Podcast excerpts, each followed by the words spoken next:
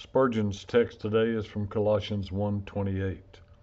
Perfect in Christ Jesus. Don't you feel that sometimes perfection is just not in you? Does not every day teach you that? Every tear which trickles from your eye weeps imperfection.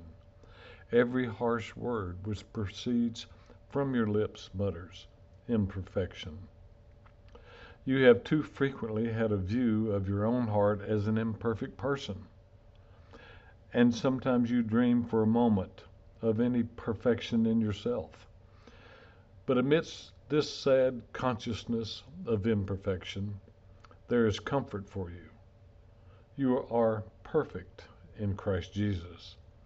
In God's sight, you are complete in Him. Even now, you are accepted in the Beloved.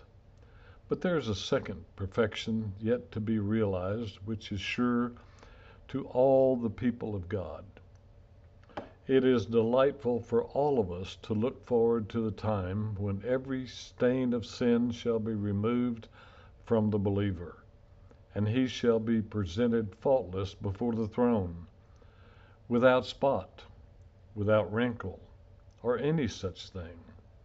The church of Christ then will be so pure that not even the eye of the omniscient will see a spot or blemish in the church.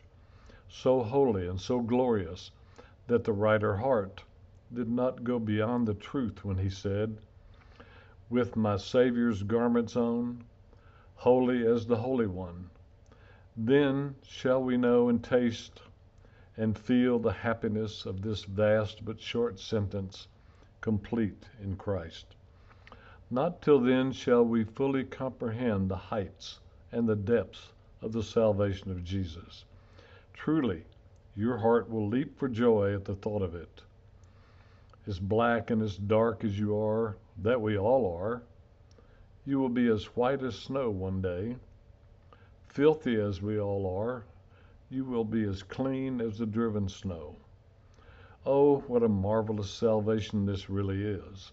Christ takes a worm and transforms it into an angel.